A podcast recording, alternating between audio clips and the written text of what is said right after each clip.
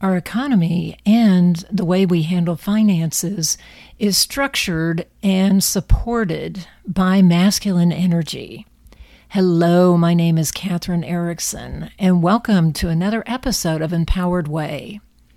What do I mean by masculine energy?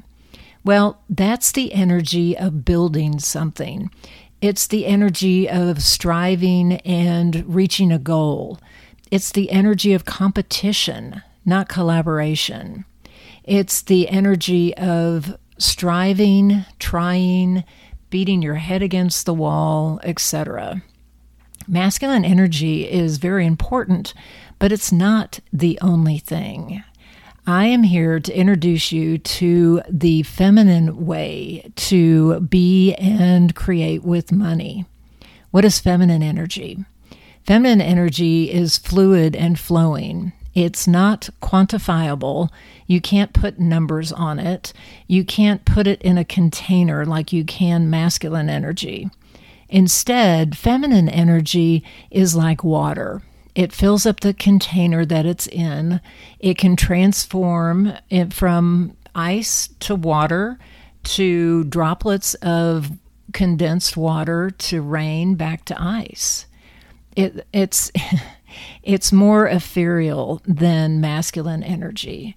Masculine energy is great when you need to build something. If you're building a company, for example, or you want your finances to look a little bit better. But what happens is women, if they don't succeed how they thought they should, or they don't meet their expectations, women naturally tend toward criticizing and judging themselves for either being a failure or not worthy or not smart enough or not good enough. The list goes on. But what happens is when women are only relying on masculine energy to create wealth, that's where they hit a wall. That's where the frustration lies. Because women have this beautiful, innate resource that they may not even be aware of which is feminine energy. Feminine energy is going within, tapping into your heart and soul, and asking a question, waiting for the answer, setting your analytical, logical mind aside, and just allowing your beingness to come forth. We're not taught how to do that. We're not encouraged to follow that process.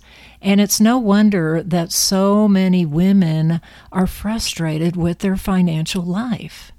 You don't have to be.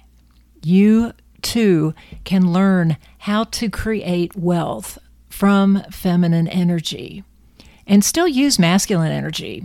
I'm not bashing that. I'm just offering a different way to be with money and a different way to peacefully create abundant wealth. If this podcast resonated with you, reach out. Uh, my Calendly link is in the uh, blog notes for this episode. I'd love to talk to you and just see if I can help. If I can't, I bet I can steer you in the right direction or perhaps connect you to someone else. But there's no reason why you should not be a woman of wealth. That's my mission to lift women up, help them realize their own innate resources, and use those to peacefully create abundant wealth. Thank you so much for listening. Until next time, this is Empowered Way.